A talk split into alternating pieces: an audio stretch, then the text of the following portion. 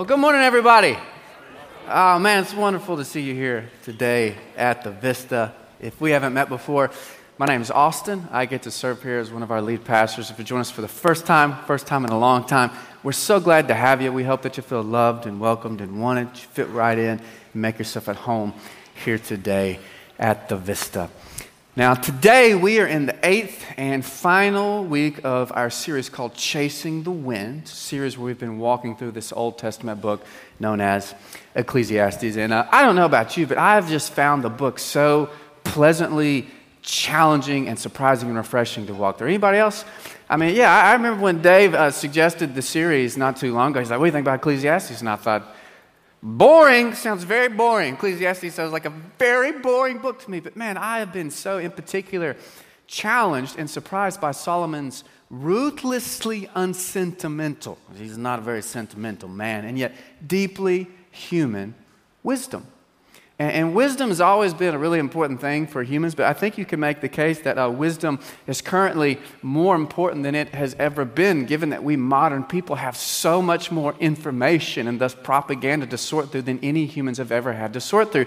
Back in 2003, then Google CEO Eric Schmidt famously observed that we humans, we currently create as much information every two days as all of humanity had created from the dawn of human civilization up to 2003. And that was 20 years ago.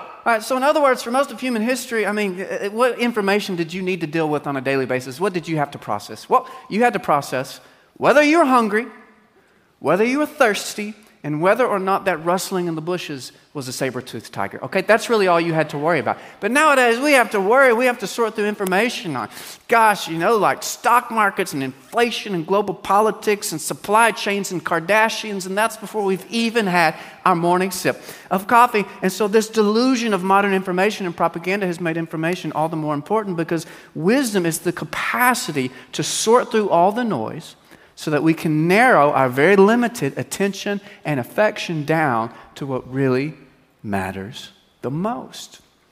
When we were doing a series planning meeting for this series, one of the things that all of our pastors on staff noted was this pervasive feeling that all of us feel like life is just too much. Anybody feel like life is just too much? There's too much drama. There's too much trauma. There's too much stress. There's too much anxiety. There's too much information. There's just too much stuff to do. And so if you feel like life is just, we can probably turn that off now. Um, if we feel like life is just too much, then first and foremost, see that you are not alone. But if you feel that way, then what you probably need is not a planner or a mindfulness app or a productivity hack or a maid or more time. No, if you feel like life is too much, then what you probably need is wisdom, meaning the capacity to discern and the permission to accept life's boundaries so that you can live with instead of against the grain of reality. Now, Sarah Hammond and Dave have done a great job over the last two weeks getting us up here to the finish line, and so now I'll take the baton today and take it down the home stretch. You've got your Bibles, Ecclesiastes 11. We'll pick up in verse 7. That's right where Dave left off last week, and we'll read through most of chapter 12. It'll be on the screen for you as well. It says, The light is pleasant, and it's good for the eyes to see the sun. Indeed, if a man should live many years, let him rejoice in them all, and let him remember the days of darkness, for they will be many. Everything that is to come will be futility. Now rejoice, young man, and might I add, young woman, during your childhood, and let your heart be pleasant during the days of young manhood, young womanhood, and follow the impulses of your heart and the desires of your eyes, and know that God will bring you to judgment for all these things.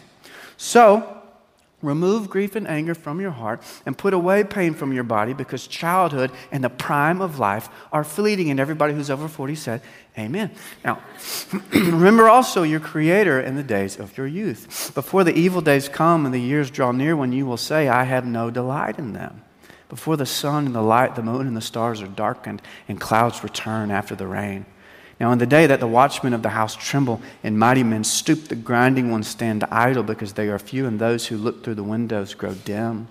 And the doors on the street are shut as the sound of the grinding mill is low, and one will arise at the sound of the bird, and all the daughters of song will sing softly. Furthermore, men are afraid of a high place and of terrors on the road.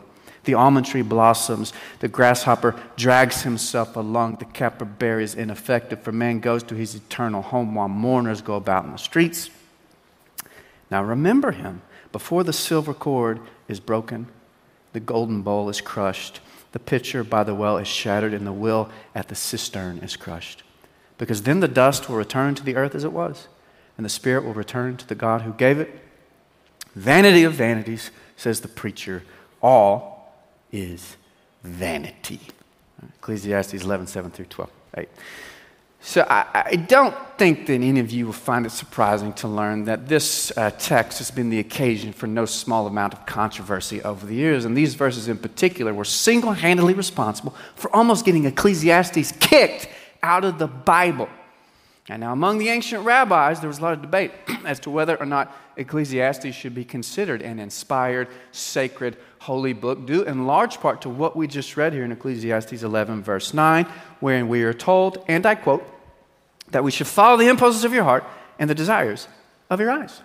Because what could possibly go wrong if you followed the impulses of your heart and the desires of your eyes? It seems like such a great idea to follow the impulses of your heart and the desires of your eyes. Well, in addition to some pretty common sense observations about all the ways in which it seems like this could maybe not be the best advice in certain circumstances, rabbis also noted that it was in direct contradiction to what God Himself had said through Moses in Numbers 15. So this is Numbers 15, 37 through 40. The Lord also spoke to Moses, saying, Speak to the sons of Israel, and you tell them to remember all the commandments of the Lord so as to do them and to not follow after your own heart and your own eyes, so that you may remember to do all my commandments and be holy to your God. So there it is, right? Who's right? Solomon or Moses? Do you follow your desires or not follow your desires? And while I think it's clear who you'd probably want to take with you to Sixth Street, um, the church, in her wisdom, correctly discerned that the Bible was a big enough place for Solomon and Moses. You know, Solomon's there to order the shots, Moses is there to drive you home. And that uh, the Bible, the Bible was a better place with Solomon and Moses than it would have been with Solomon or Moses. In other words, the church discerned that Solomon and Moses' perspectives on desires and what to do with them were best seen as a duet and not a duel, as a fruitful collaborative tension and not an irresolvable contradiction. And so that said, we are in Solomon's book, and so what does Solomon have to say? Well, he starts off with one of my favorite verses. It's a simple one, but I love it. Ecclesiastes 11, verse 7. He says, The light is sweet, and it pleases the eyes to see the sun. Now, I, I am aware that some of you uh, prefer rainy days. And just want you to know that I I pray for your poor, sad, moody souls every sunny day, especially today, because y'all, it is science. The sun is awesome. It, it, makes us happy. It gives us vitamin D. It releases serotonin. It's an atomic reactor at the center of the solar system that is infecting everybody with good vibes, right? That's what the sun is. And uh, I tend to think it's intentional that Solomon singles out the sun as a reason for rejoicing. Because if you'll remember, he also frequently uses this phrase, under the sun, as a shorthand to talk about how sorry life can be sometimes on planet Earth. So, for example, Ecclesiastes 10, verse 5, he says, There's an evil that I have seen under the sun. And so it's like he's, he's orbited around the entirety of life under the sun. And he's meticulously documented all of life's imperfections and absurdities. And so now, having seen it all at the end of a long and complicated life, he comes to the conclusion that while life under the sun is often unjust and indifferent and hateful, it's nevertheless good. Solomon comes to the conclusion that when all is said and done and when everything has been accounted for, it is good for us to be here. And it's appropriate, it's fitting for us to rejoice in something as simple as the light of the sun.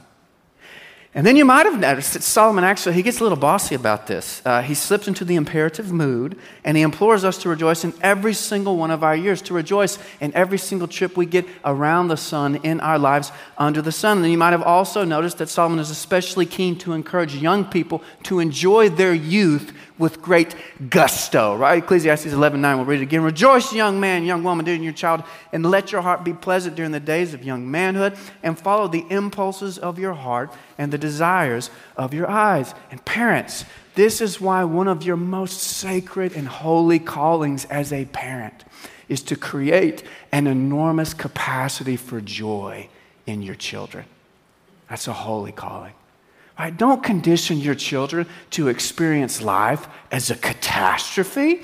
Don't load your children up with burdens that their little shoulders aren't big enough to bear, that your shoulders are barely big enough to bear, but rather give your children encouragement and permission to enjoy their lives under the sun. Now, I, uh, I don't know if I'm a very good parent. The jury is still very much out on that one. But I will say that one of the things I am very proud of about the Fisher household is that it's, it's a very joyful place. We get a lot of things wrong, but it is a very joyful place. Our two boys are feral animals. And our little girl is somehow the worst of them all. She really is. But, but one of the things that we did get right is our kids understand how awesome and sweet and precious it is to be alive. And that's one of the most important things in the world to me because teaching your kids how to be joyful is every bit as important as teaching your kids how to pray and know the Bible. It is. Uh, recently, we were driving to a friend's house, and while we were on the way with the kids for dinner at this friend's house, we gave them the talk. Now, those of you who have good, respectable children, you don't know the talk, but those of us who don't, there's this talk that we give our kids on the way to your house, and, and here's how it goes. We'll be in the car and we'll go, hey, listen up. For the next two hours while we're at this house, we need you to not be yourselves, okay? I know you're told to be yourself. Don't be yourself. I want you to fake it and pretend like you're good, respectable, responsible kids, right? Don't, don't drop trow and pee in somebody's front yard. That happens all the time, right? Don't invite us over unless you want public nudity to happen at your house. I'm just telling you. We were in the middle of a card game the other day at our six year old, first time we've ever been at this person's house. He rips off his shirt and starts popping his pecs in front of them. I said, "So, what are you? He goes, Dad showed me how to do it. I said, dad did not show you how to do that. That was mom who showed you how to do it. Don't put that on dad. Okay, so we give them the talk. Hey, get it together. Don't be yourselves. We want to be invited back. Okay, you understand? Yes, sir. And we finish, and Allison looks at me and she goes, You know, I don't think our kids even know that they're like preacher's kids. and y'all, that made me so happy. Oh, I was so proud. I said, uh, that's great. I've never wanted my kids to feel that weird preacher's kid pressure, so I'm just talking about how proud I am and how great of a job we're doing. And Allison listens, she pauses, she goes, Yeah, yeah I guess, I guess that's true. Um, but it might be helpful if they felt like a little bit of preacher's kid pressure. you know, like just a, just a little bit of shame might do our kids a little bit of good. Uh, all that to say, parents, don't be shocked if your kids are uninterested in your faith. If your faith is boring and anxious and joyless. Right, you're really shocked if your kid sees you and he's like, oh, that thing that makes mom and dad depressed all the time? Nope, don't need it. I'll be fine. Right, I, I remember uh, during a, an elder Q&A that we did for the men's conference, I think it was two years ago, somebody asked one of our elders, Mark Whitaker, Mike's sitting right there, they said, Mark, uh, give us a tip for how to teach uh, your kids to have faith, how to pass your faith along to your kids, because Mark has three girls who have awesome, incredible faith. And I'll never forget what Mark said, you know, because people are thinking like, well, is there like a family devotional we can go through? Is there a camp that we can send our, our kids through? Is a certain Bible study? What should we do? And Mark, you remember what he said? Mark said, the most important thing that you can do to pass your faith on to your children is to let your children see you enjoying your faith. Isn't that good? Most important thing that you can do to pass your faith on to your children is to let your children see you enjoying your faith. I mean, just listen to verse 10 again. It says, So remove grief and anger from your heart and put away pain from your body because childhood and the prime of life are fleeting. Someone's like, Look, pain is going to find you. It's calling somebody right now. Pain, pain is going to find you, man. And so don't go out of your life to look for it. That's why, like the crazy workout, people are flipping the 18 wheeler tires. I'm like, bro, your body's going to break down anyways. You don't need to accelerate the process. Why was you looking for pain? Uh, uh, every once in a while at the Fisher household, Alice and I will be sitting in bed on a Tuesday night, staring at our phones like lovers do. And um, she'll finish with her scrolling. She'll put her phone down. She'll turn over and she'll, she'll look at me and she'll go, Did you hear about this family of six in Colorado that was murdered in their sleep? And I'll go, Oh my God, no. Uh, they're friends of ours? Do we, do we know them? She'll Oh, no, I, I don't know them or anything. I'm like, What are you doing? You get in bed every night and Google who all was murdered today. Like, why do we? Why do we do this to ourselves? We all do it. We have this weird fetish for trauma and for anger. You have to talk to your therapist about why we do it, but let's just know what Solomon says here. Remove grief and anger from your heart because while you can't control your mood, right? You know you can't control your mood. You can control whether or not you are pumping grief and anger into your eyeballs and your ear holes, right? You have complete control over that. That brings us to chapter 12, verse 1. Remember your Creator in the days of your youth. Ellen Davis is an Old Testament scholar that I've, I've, quoted a few times during the series. She wrote a great commentary on Ecclesiastes, and she notes how this verse is telling us something really important about spiritual growth, spiritual formation. Excuse me. Namely, every season of life comes with certain specific opportunities for spiritual growth. And the specific opportunity that we have for spiritual growth in our youth is we get this chance to come to know God as the Creator. Okay, listen to what she says. We experience the special grace of God the Creator as the invitation to be at home in the world. Now, taking our place in the world, not as foreign conquerors, but as children of the household, coming into responsibility is the proper work of youth. Now, those who have missed the opportunity may at the end come only to fear God as judge. And God the judge, separated off from God the Creator, is only a figure of tyranny. In other words, those who don't come to know God as the good and gracious creator of this imperfect but still very good world in their youth tend to eventually come to experience God as either pure absence or cruel tyranny as they get older. And that leads us to one last thing about parenting. One of the things that I love about our church, sincerely, is that we have a lot of people from what I would call uh, like recovering fundamentalist backgrounds. You know, like a, uh, a lot of us grew up in settings that were pretty legalistic and rigid and repressive, and so we've come to Vista and it's been a breath of fresh air and we've had a lot of freedom, and that's great. But I also think that we need to acknowledge that a lot of us are living off of the imperfect, but still very real faith capital that we inherited from our parents. But we're not really investing much of any faith capital into our children.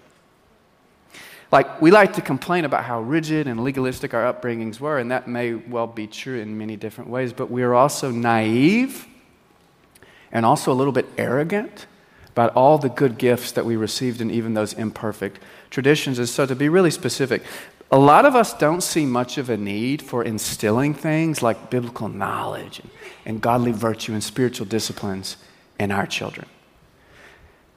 And we think it just kind of happens. You know, like we have plans for their, their athletic achievement, their educational achievement. But When it comes to their spiritual growth, we don't really have a plan for it. We just assume, like, I don't know, man, it's just kind of like puberty. It'll just sort itself out, right? It'll just sort itself out. And we need to be really clear here. The reason that we think that we can just take our faith for granted is because our parents did not take their faith for granted. I'm going to say that again. The reason that a lot of us think that we can just take faith for granted, it all sorts itself out, and our kids will just figure it out, and there'll be people who love Jesus. The reason you can do that, you have the privilege of doing that, is because your parents did not do that with you. And to a degree, that's probably hard for a lot of us to comprehend. We are living off of the faith capital that we inherited from our parents, from our grandparents, yes, even in imperfect faith backgrounds.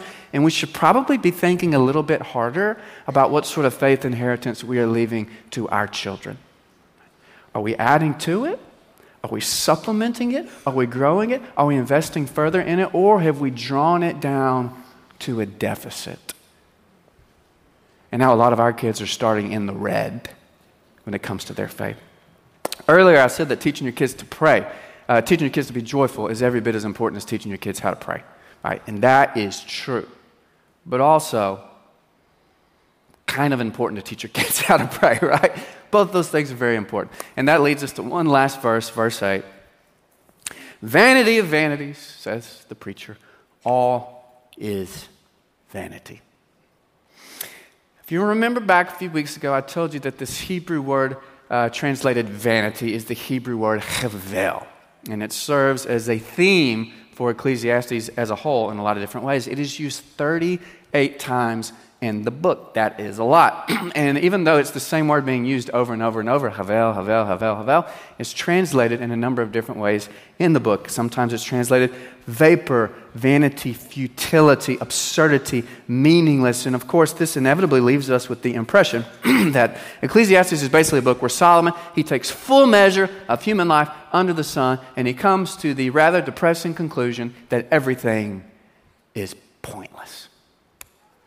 But as I suspect you might suspect, something seems a little off in concluding that Ecclesiastes is a book whose basic message is that everything is pointless. Right? Because if that were the case, then you could have just not written the book. You know, saved us all a lot of time. Because while there are some very depressing assertions in Ecclesiastes, y'all, there are also some very, very joyful and poignant assertions. Have you noticed them? Right, we'll just look at one. This is from chapter 9, verses 7 through 9. It says, Go then, eat your bread in happiness, and drink your wine with a cheerful heart, for God has already approved of your works. Let your clothes be white all the time, and let not oil be lacking on your head. Enjoy life with the woman whom you love all the days of your fleeting life, which He has given you unto. So, isn't that great?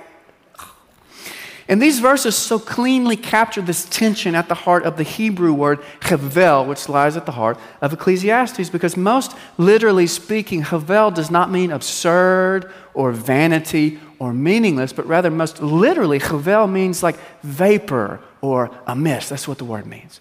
So, what's havel? Havel is uh, it's the smoke rising up from the fire. It's the steam rising up from the oven. It's the fog rising up from the surface of the earth. It's the wind blowing across the waters. And what all these things have in common is what?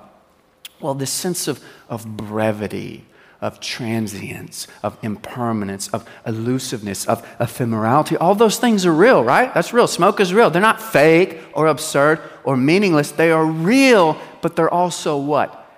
They're fleeting.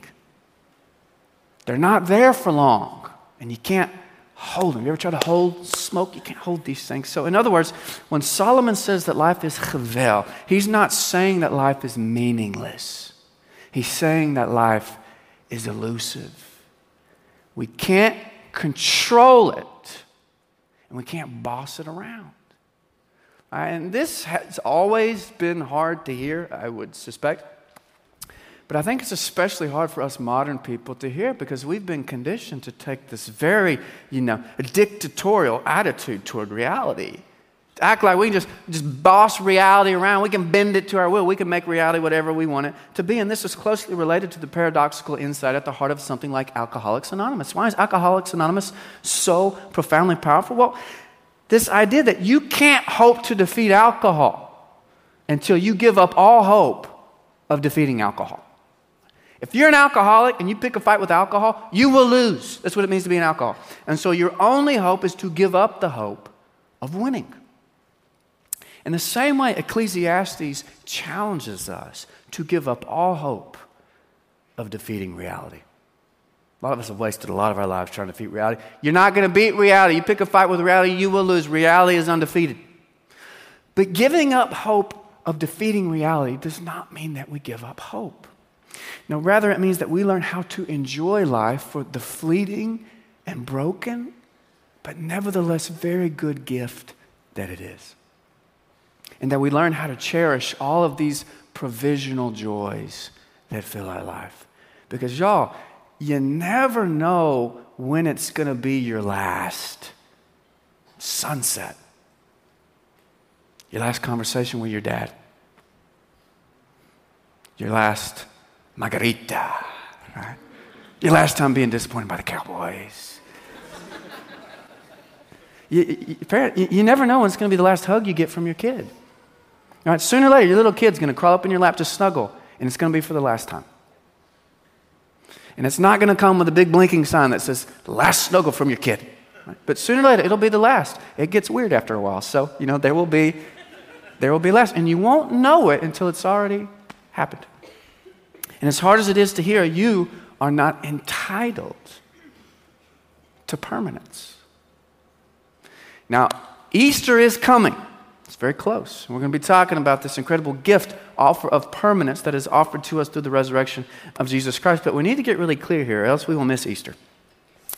There is nothing that you could do that could ever render yourself entitled to eternity. Nothing. It wouldn't matter if you lived a perfect life. You're still not entitled to eternity. Right? And so, even if there was no offer of eternity in the empty tomb, our proper response to life would still be to enjoy it for the fleeting, but still very precious gift that it is. Right? All that to say, all that to say, put a bow on it all. Instead of trying to chase down and grab the wind, hold the wind, which you can't do, it's a fool's game, quit trying to do that. What should you do? Man, you should you should hoist a sail and you enjoy it for however long it is blowing. Because it's only when you rid yourself of these delusions of entitlement and control that you can receive life for what it really is. And what's that? It's a gift. Always and forever and freely given on loan from a good and gracious God. Amen? Amen. Let's pray together. God, we come before you today and we are grateful for so many of these beautiful provisional joys that fill our lives. The warmth of the sun on our skin, a hug, a handshake, a good cup of coffee, a good meal. God, these are, are things that we. Uh, you know, they won't be here forever. We never know when it will be our last. And as hard as it is to hear, that's not a reason for uh, anxiety or frustration. God, it's, a, it's an occasion for gratitude because none of it was ever guaranteed, none of it was ever merited, none of it was ever deserved. And so we're grateful for every, every breath, every provisional joy that we get. We confess all the ways in which we have understandably felt entitled, entitled to eternity. Uh, Solomon tells us you put eternity in our heart, and so it is understandable. But God, we are not entitled to it. And so we pray that you would help us with open hands to receive life for what it is a broken, but still very precious gift that is given on loan, that we're to cherish for however long we have it, and then trust you with our future. We pray this in Christ's name. Amen.